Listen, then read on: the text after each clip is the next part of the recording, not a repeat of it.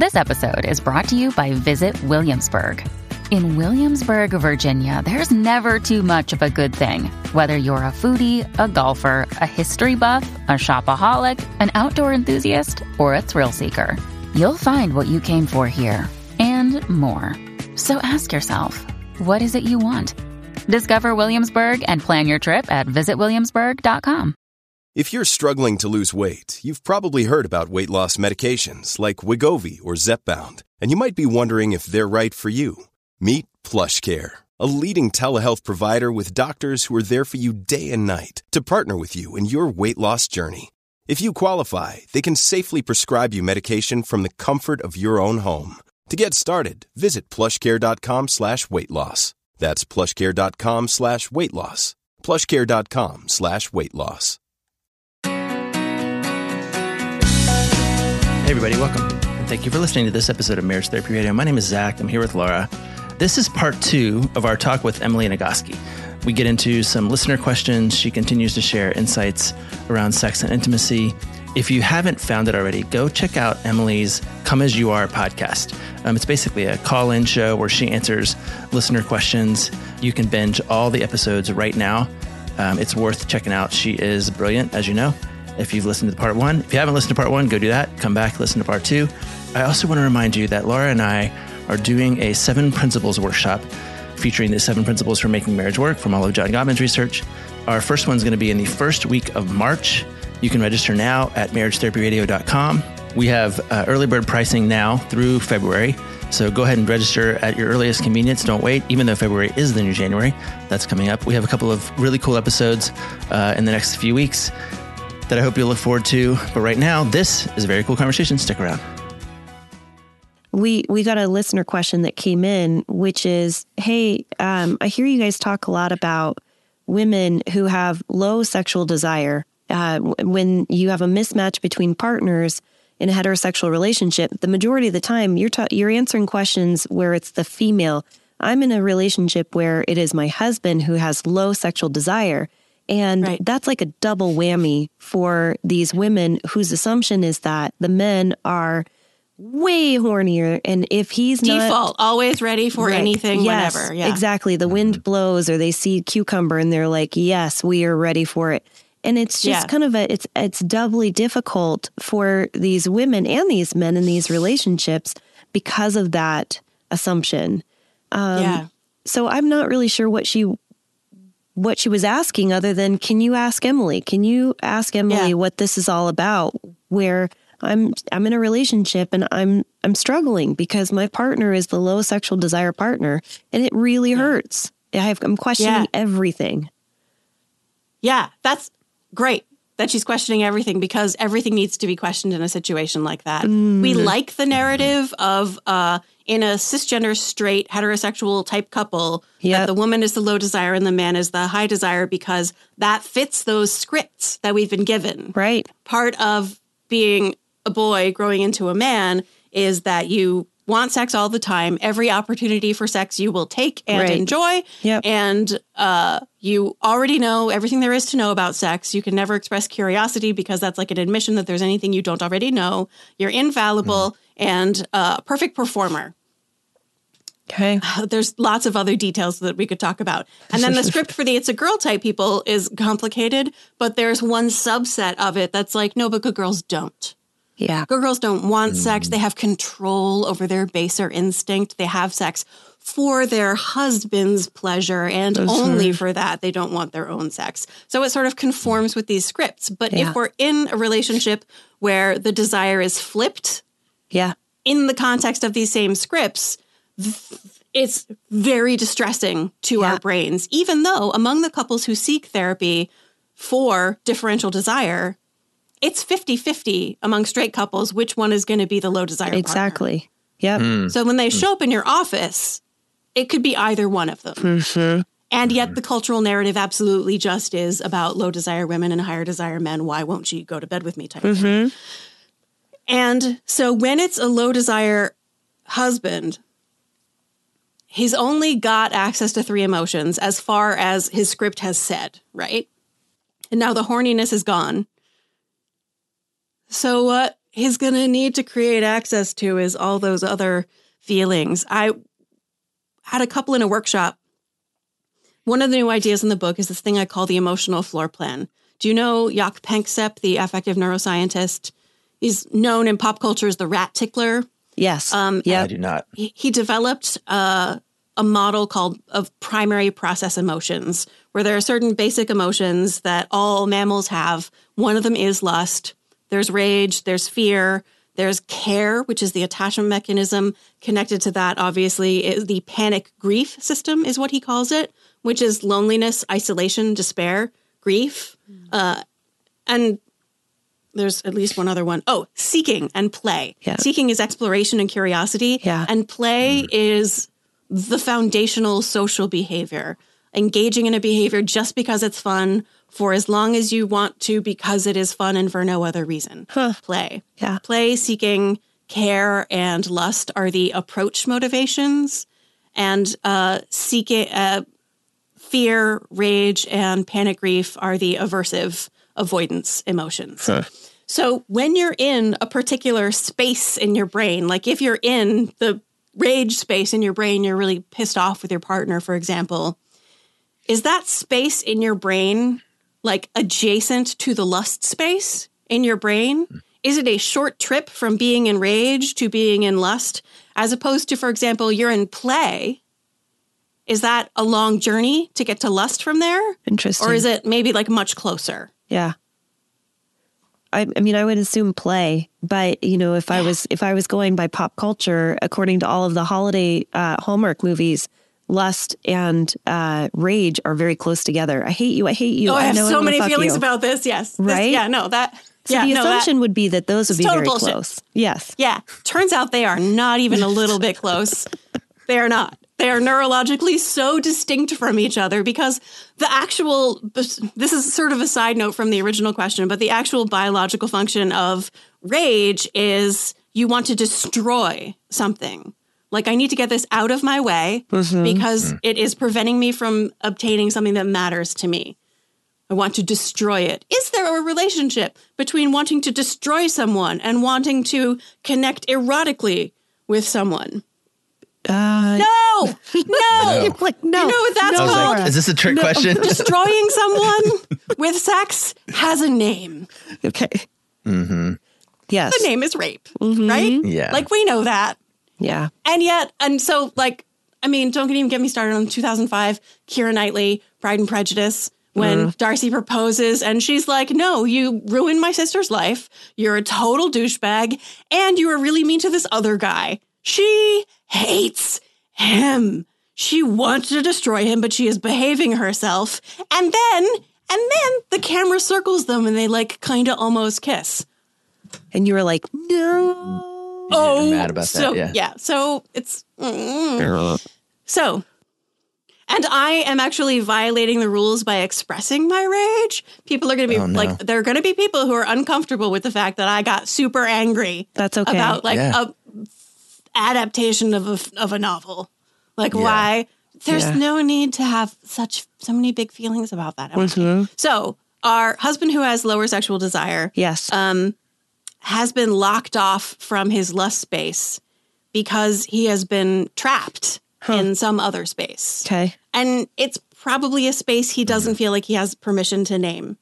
Um, mm. It could be physical health reasons. It could be panic grief. Yeah. It's often panic, grief, a sense of mm-hmm. isolation, trap, despair, because he's not allowed to experience or express his biological need for affection and care to give and receive love. Huh. Um, he's like locked up in its total absence, which is isolation, uh, panic, grief. Uh, and that can be triggered. Suppose so. This couple that I was working with at the workshop, yeah, he was struggling with erectile dysfunction. Mm-hmm. And she thought that he was angry about the situation because all of us are fed the same standard set of lies about who's allowed to experience what. And anger was something she knew he's allowed to experience. And he had sometimes expressed himself in terms of anger because that's what he had access to. But when they drew their emotional floor plans, which is this activity that I have people do um, mm-hmm. where they start with lust and like what states of mind have easy access to lust. For a lot of people, it's care, seeking, and play. Um, on my emotional floor plan, there's a one way door into fear from lust, hmm. but like I can't get to lust from fear. Like this is the kind of detail hmm. that you get into. Interesting. So he draws his floor plan, and isolation is way over here. Uh, fear, panic, grief, and she has been assuming that he's in rage and is pointing at his rage space on the piece of paper. Yeah. And he says he can't like name it. He doesn't say the words, but he points to the panic grief room that I have required him to draw on his map uh-huh. and says, But I'm over here. Huh. And it mm. changes the whole conversation because if she thinks he's in rage, then like the appropriate steps are really different from if he's in panic grief, if he's yeah. feeling isolated and trapped yeah. and alone. And like he can't even reach out, like he can't say the name of the emotion. Wow. Wow. I feel like that an exercise like that, I really would love to see how you go about doing that. You keep mentioning this workshop. So, what are you doing for workshops? You're working with couples? Uh, so these days I am not. I'm in full book writing mode. Uh-huh. Um, so these, uh, this, I'm talking about workshops that I was leading before the Grand Panjandrum, before the situation happened. Mm. Yes. And everything shut down. Grand Pan. The Grand Panjandrum. which is Grand Panjandrum. It's a sure. it's an British Empire thing yeah. that I probably shouldn't use. the Great Panini. Yeah. Got it. It happened and everything shut down. But before that, I would lead like weekend long workshops with individuals and couples and sort of whoever wanted to show up. Yeah. Uh, and that was the beginning of my trying to use these terms. I took this basic science from Jaak Panksepp and tried to make it functional. Other people have also tried to make it functional. Mm-hmm. Uh, John Gottman, actually, in Relationship Cure, which was published in 2000, I think, used the existing version of this research to talk about it in terms of characters. Like the jester is yep. in control right now, yeah. or the the manager is in control right now. Um, and I'm transforming it from like in, individual characters to just mm-hmm. like which space are you in in your brain? Yeah. And what is the relationship between that space and the space you would like to be in? Yeah. And what are the things you already know how to do to get out of this space so that you can transition into a different one? Mm-hmm. And how do you know? You're in this space versus that space. What does it feel like? What do you notice in your body? What's happening in your thoughts? Mm. Uh, and what are what are your emotional feelings at when you are in XYZ space. Um, so I transitioned to doing it. Uh, bef- I had a couple of things that were transitioned to online uh, when they were workshops in 2020, and I started doing it online. It actually works pretty well. Yeah, and it's pretty simple because it's just explaining here are the potential rooms. Right. Mm. Think about what it feels like to be in each one, how you know, how you get out, uh-huh. um, and what is the path that you follow to get from here to there? Because many people will be like so there's two situations that happen with low desire couples. The first one is you know partner a says i'm sorry that this is what it is but i'd be perfectly happy if we never had sex again. Sure Yep. Mm-hmm. And if you're Peggy Kleinplatz, your next statement is, okay, so tell me about this sex you do not want. Right. Mm. Because usually the sex that's available is, as Peggy puts it, dismal and disappointing. Mm-hmm. Mm. And if you do not like the sex you are having, of course you don't want it. Right. Clearly, I love Peggy. I'm going to quote her again. What she says is sometimes low desire is evidence of good judgment. mm. Right? Yeah. So, mm-hmm. and so the, the problem they're having is not a desire problem at all. It's a pleasure problem. Right. And the key is to like find a way to access pleasure yeah. together. Mm. And she has a group couples therapy that more and more therapists are being trained to lead that is highly evidence based. It is really effective at helping couples who are struggling to find, to rebuild a connection through pleasure. And then there's couples. The reason I'm writing the book I'm writing is because uh, while I was writing Come As You Are, I had no interest in sex. Oh. With this husband who I'm like, I fucking earned him. He yeah. is amazing. Yeah. I'm so lucky. And I have no, because I'm thinking and writing and reading right. and talking about sex all day, every day. And I'm so stressed that I just, I got nothing left. yeah. I, I, love you and I'm mm-hmm. sorry. So I felt stuck. And the, my question was, where am I stuck exactly? Uh huh. Hmm. And how do I get from this place I'm stuck to the it. lust space? And hmm rereading uh, Archaeology of Mind, which is the book that explains all of this stuff most recently. Uh, I realized that I'm in the fear space. I was so stressed and like just like working as hard as I could. I thought these ideas were important, but I had no idea whether or not I was going to be effective yeah. at communicating these ideas. And I wanted it so much and I was so tired. Uh, I would follow my own advice, right? Responsive desire, you, you schedule it. Yeah. And you put your body in the bed and let you skin touch your partner's skin. Yeah. And I would just cry and fall asleep. Oh. Mm. So why was I stuck? And how do I get out of that stuck place into back into the lust space? Mm-hmm. And I had to figure out which spaces are adjacent to the lust space. Turns out for mm. me, it's mostly play and seeking. Okay. Mm. And only by understanding that, I learned that if I aim for the room next door to the lust space, yeah. Mm. Don't try to get directly to lust because then you'll have the ironic thing of like, don't think about a bear, don't think about a bear, don't think about a bear. Yeah. And mm-hmm. if you're mm-hmm. like, get to lust, get to lust, get to lust, but yeah. you can't. You can't get there. So you're like, try play. Yeah. Get out of fear and transition yeah. into a state of play with your partner. And like, there's like basically a slip and slide right from play into the lust room for me. And I went to a real special place with the slip and slide Emily, reference. This is something that Laura and I, or our listeners can access like right now, like you teaching about this on your like is that something or is that, that we have to wait no, for it's in the new book. Yeah. Okay, that's cool. it's a no, year I, away. I'm, I'm excited about one year. But right. Uh, I mean, well, like I'll probably end up writing about it ahead of time. So like like in a little look, yeah. yeah I have a newsletter, which is the first place that I talk about stuff in public. So uh, if people want to yeah. like learn more about it, there'll be worksheets. There are, are, illustrations where you draw out your floor plan. Yes. Um, but like even just having this vocabulary of what the different spaces are yeah. Yeah. is a starting place. Hey gang, welcome to the new year. If you need a New Year's resolution idea, I have a suggestion. Stop putting it off and finally get life insurance. Fabric by Gerber Life Insurance is easy, all-in-one solution you've been waiting for. Most New Year's resolutions involve long-term habits, but they're quickly forgotten after a week or two. But with Fabric by Gerber Life, you can resolve to get your family life insurance, and you don't even have to do it again next year. Fabric is the quick and easy way to help protect your family and cross that important to do off your list. We did it last year. I feel really great about it. I finally have life insurance for myself, my wife, and both of my children. Fabric was designed by parents for parents to help you get high quality, surprisingly affordable term life insurance policy in less than 10 minutes. Fabric's new lower prices could mean potentially significant savings over other providers with great quality policies like a million dollars in coverage for less than a dollar a day. It takes 10 minutes to apply, see your quote, and then personalize your quote to fit your family's needs. You could be offered coverage instantly with no health exam required. And Fabric has a 30 day money back guarantee, so you can cancel anytime. Protect your family today with Fabric by Gerber Life.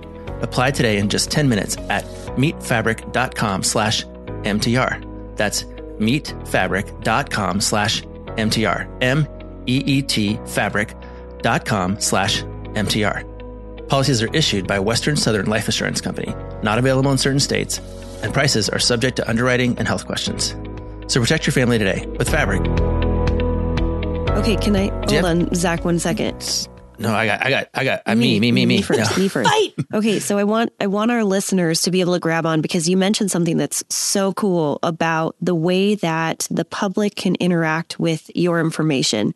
Is that you're compiling what can be oftentimes just very clinical and research based into very navigatable, digestible stuff. And you've made these worksheets for couples to be able to do on their own. So your book, Come As You Are, is amazing, very approachable, lots of fun worksheets that you can even pull off of your website, I think, because mm-hmm. I've done it. And there's a whole come as you are workbook. If you're like, yes. I don't need the science explained to me. Yeah. I don't need to see examples mm. of other people doing it. Just give me, tell me what to do. Yeah. Yep. Do that, a worksheet. The book Burnout is amazing. Burnout, burnout, burnout, burnout, burnout. Um, that you co-wrote with your sister. Is that right? Yep. Uh, mm-hmm. Is also and the workbook for that is coming out in January. Shut up! You're so busy. Okay. Actually, Amelia wrote the workbook. Thank you. Thank you, Amelia. And Amelia, who is the most self critical, pessimistic person on earth, actually said, the workbook's really good. Oh, she was proud of herself. yeah. That's awesome. And, th- and then you also have uh, your podcast with your sister. But Zach just told me that there was a second podcast. What What is this? The Come As You Are yes, podcast. Yes, the Come As You Are yeah. podcast. It's an eight episode limited series from Pushkin and Madison Wells. Uh, it's eight episodes. It launched in October, so it's nearly all the way through. And it includes many of the most important central topics for from Come As You Are that you get in like audio format. I love that. This is my first venture into like media. Mm-hmm. Sort of though, but you also read you read Come yeah. As You Are, which is when people get on Audible, I think it's delightful. Like just to have you be able to kind of like that's I love when people read their Me own too. books. Me so too. Yeah. Well, and your voice and fluctuation, the way that you just like get excited about stuff and it's very natural, right? It's not. I do. I get so excited. I know. That's good. it's good to be excited about the work that you do. Um, I always recommend the audio format of Come As You Are to couples because you're so fun and it's so inviting. Thank you. Yeah. Do you, do you have time though? I got two more questions. Sure. Can, can you riff with us? Sorry. Laura's trying to shut it down. I'm like, no, we'll just put it in part one, part two, or whatever. Just be respectful um, time. This is like my favorite topic to talk about. I could do this all day. Well, I just want I want you to riff on two things, uh, and maybe separately, and I'll tell you what they are in advance. One is uh, this is a cliche. They're both cliches, and one is the she says, "I'm interested in being more connected to you." But I feel like every single time that we start something, you expect to have sex. Yeah like if you touch me in the kitchen or something, I'm I'm already afraid yep. that you think that that means we're going to Inter-. Do you mean so, intercourse? Okay. Yeah, I mean intercourse. Like she she's like, and this has actually kind of happened yesterday. She's like, I'm interested in trying some of this stuff, but I know that the second that you start flirting with me, mm-hmm. I go to this other place. And we talked a little bit about, isn't that wild that that's exactly what you want in your 20s? You're like, mm, please flirt with me so they can, you know, but then somehow it shifts. But what is the it's a cliche that I, I you're nodding. You're like, oh yeah, I'm it's very with common. this cliche, but like, but what is what's going on there? So that is about context change. Uh, so when there is an expectation that if I do X, then it's going to lead to all this other stuff, and you have a lot of built up gunk, for example, in your relationship around sex and initiation, then she like, literally said it's exhausting and overwhelming. Yeah, you know, so gunk. Yeah, right just like all this like I use this very silly metaphor of sleepy hedgehogs to talk about difficult feelings. Um, okay. So, over the course of a long relationship, you build up these accumulated little like difficult feelings or problems that never quite get resolved. And they're like these little sleepy hedgehogs in your bed between the two of you, right?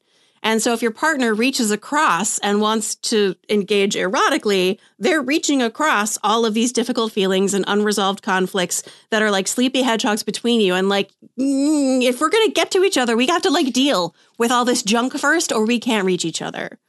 And it's only over time that you build up enough of these sleepy hedgehogs that it interferes, that you start feeling this like complicated, like overwhelming, ugh, we have to do all these things. Mm-hmm. And the solution is to take sex off the table. Mm. You are not going to be having any sex for the next three months, no matter how your partner approaches you. And so you can just like hug in the kitchen while one of you cooks dinner. And there's no expectation because it's against the rules. I'm so I'm so proud of myself. Did you tell them that? I don't mind saying. I said I said, what if? Do you think it would change if for like the next month I said, you guys are not allowed to have sex? Like, sorry, sorry, dude it's off the table. Like you can't. And by the way, if you get if you get turned on while he's flirting with you, too bad, so sad. There's no section not allowed. Yeah. Would that change everything? And they're both like, probably. Mm. Probably, yeah. We'd probably do it just to spite you. And I was like, I know. Yeah. That's so what happens a lot. So standard sex therapy sensate focus. The rules are like you, are only going to do your homework. You're not going to have sex while you're engaging in sensate focus. My very mm. first, so I trained as a sex therapist before realizing that I do not have the temperament to be a therapist. uh, but the very first couple that I worked with, we, my partner and I begin like standard sensate focus sex therapy. Uh, this is a couple that hasn't had sex in five or 10 years. They're in their 60s. And we're like, so rule number one is you're not going to be having sex. You're just going to be doing the homework. They come back the next week and we say, how is your homework? And they're like, well, we had sex twice. Uh huh. Yeah. Like, yeah. so either just, way. It's like when it's against the rules, it's right. the thing that you want to do just to which maybe is the maybe is leads to my second sort of cliche question, um, which is you're in a relationship that where sex is not not working out, but you you go ahead and you have an affair and you have the best sex of your life. Yeah. Like it's like sex is so great in this other. Is that is it the same answer? Is it context dependent and sort of, or what do you? Yeah, it's so it's partly context is that you don't have the buildup of gunk and the difficult feelings and unresolved conflicts. Mm-hmm. Um, uh, I'm sure Esther Perel would talk about how like the person you're having sex with in your affair is fresh and therefore uh, as far as you know, is exactly the fantasy person you have in mind when you imagine Yeah. who your partner is, as opposed to being the real, actual person who Mm-hmm. will not take out the trash week after week. They don't do Yeah. it. So Mm-hmm. part of it is that, but also part of it is that early in a relationship, uh, the neurology of attachment, the like fallen in love, hot and heavy phase, uh, actively like that is immediately adjacent to the lust space in your brain, right? So it is easy to get from like beautiful new person who loves everything about me and doesn't know that I uh-huh. don't put the toilet seat down. Is this mm-hmm. limerence? Is this what we're talking mm. about? Yeah, that like uh-huh. passionate, like, oh, you're everything that I have ever wanted because I have not yet learned that you are just as far from everything I wanted as the person I'm married to. Uh, it's right next to lust, as opposed to like 10 years down the road. Um, the space you're in with your partner is you're generally not in like hot and heavy fallen in love. You have to like create a deliberate context. You go to a bed and breakfast in the Poconos and deliberately create hot and heavy in order to mm-hmm. like have that passion. And it is normal and Yeah. healthy Yeah. for it to work that way. Mm-hmm. And also, I think one of the most important things is that this comes from our in the new book, I call it the desire imperative. The idea that the desire for sex is the best thing about sex. And that if you don't have that mm. like lusty, longing, can't wait to put my tongue in your mouth feeling, uh-huh. then you're doing it wrong. When in hmm. fact, what we learned from Peggy Kleinplatz's research and John Gottman's research and uh, Barry Sh- McCarthy's mm-hmm. research, like so many people who talk about the couples who truly do sustain a strong sexual connection over the long term, it's not about desire. Desire mm-hmm. is beside the point. Yeah. What matters is mm. pleasure. Do you like Yeah. the sex that you are having? Hmm. And when people struggle with desire because the pleasure is absent and they try to fix the desire, mm-hmm. they're missing of the point. Yeah. They hmm. need to work on the pleasure. And yeah, pleasure is more complex. Yeah. Like there's it's- our brains have these tiny little hedonic hotspots that make pleasure happen, whereas desire, all wanting, is this like vast network of dopaminergic, cir- dopaminergic circuitry that extends through our whole entire brains. So I think when people have great high desire sex with uh, somebody new, that Feels matters really to them intense. because they believe desire matters instead of pleasure. Yeah. Hmm. We wrote an ebook a, a while back that was like five dirty words you shouldn't use in a relationship.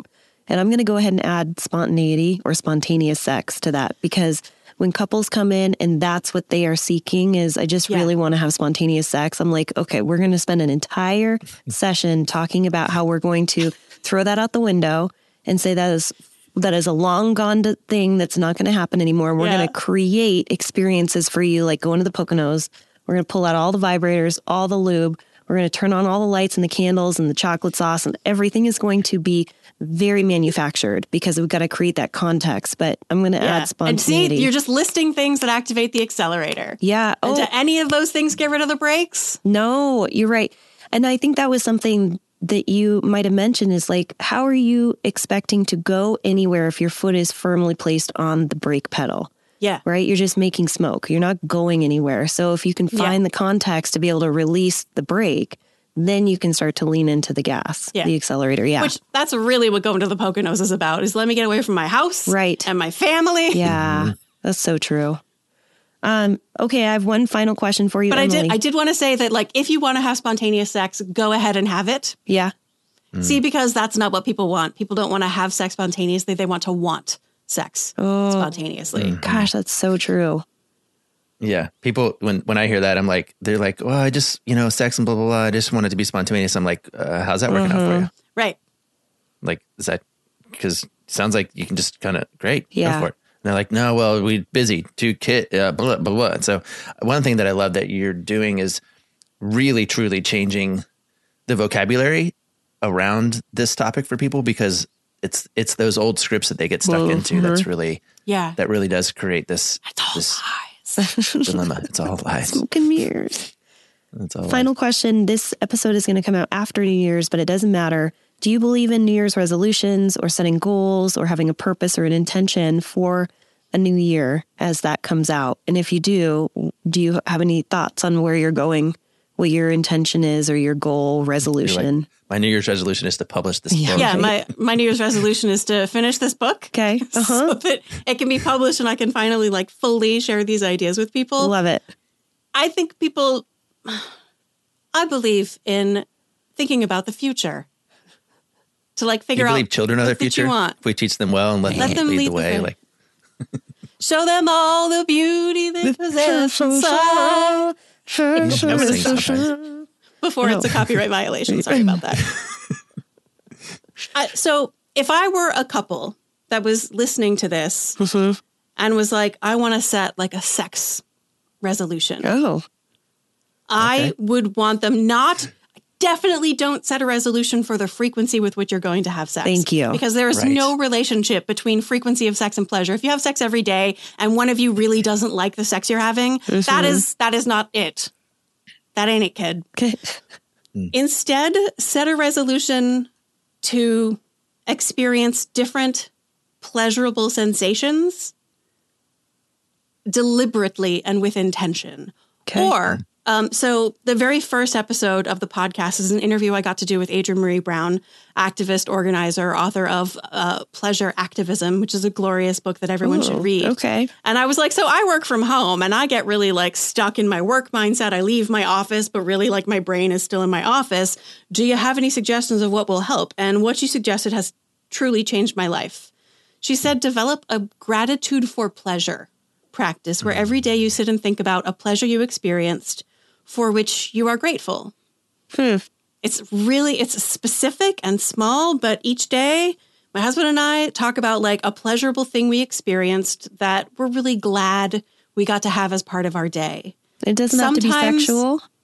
Oh, not at all. No. Like cheesecake or like an extra, like a feeling you had in your after a workout. Okay. And it changes your experience of pleasure in the moment because all day you're looking for a yeah. pleasure yeah. to include in your list. And if it's the cheesecake, it changes how you eat the cheesecake. Yeah. Because you're like, this could be a pleasure. That's the one I'm grateful for. And you're like, then I'm going to just like enjoy the bejesus out of this cheesecake.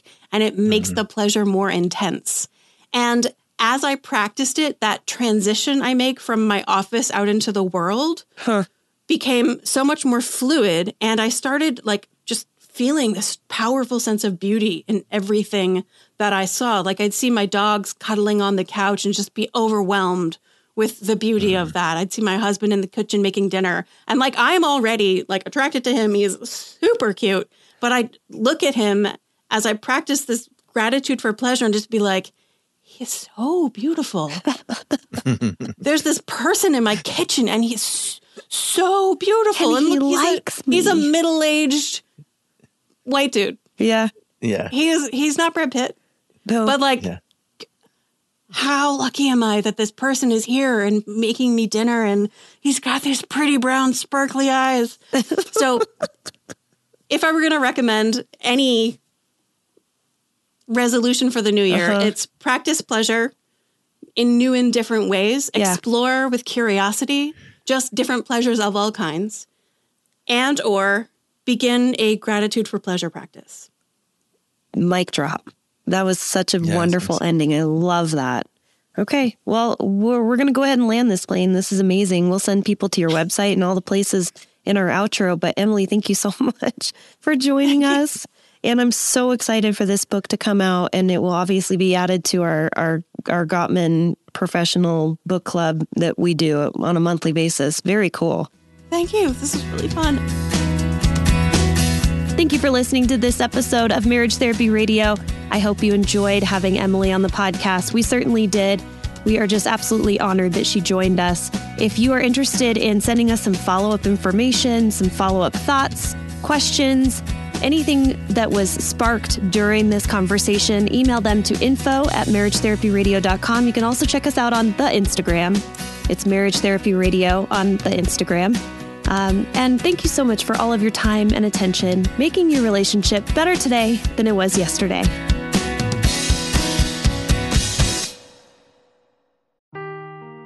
Seeking the truth never gets old. Introducing June's Journey, the free to play mobile game that will immerse you in a thrilling murder mystery. Join June Parker as she uncovers hidden objects and clues to solve her sister's death in a beautifully illustrated world set in the roaring 20s. With new chapters added every week, the excitement never ends.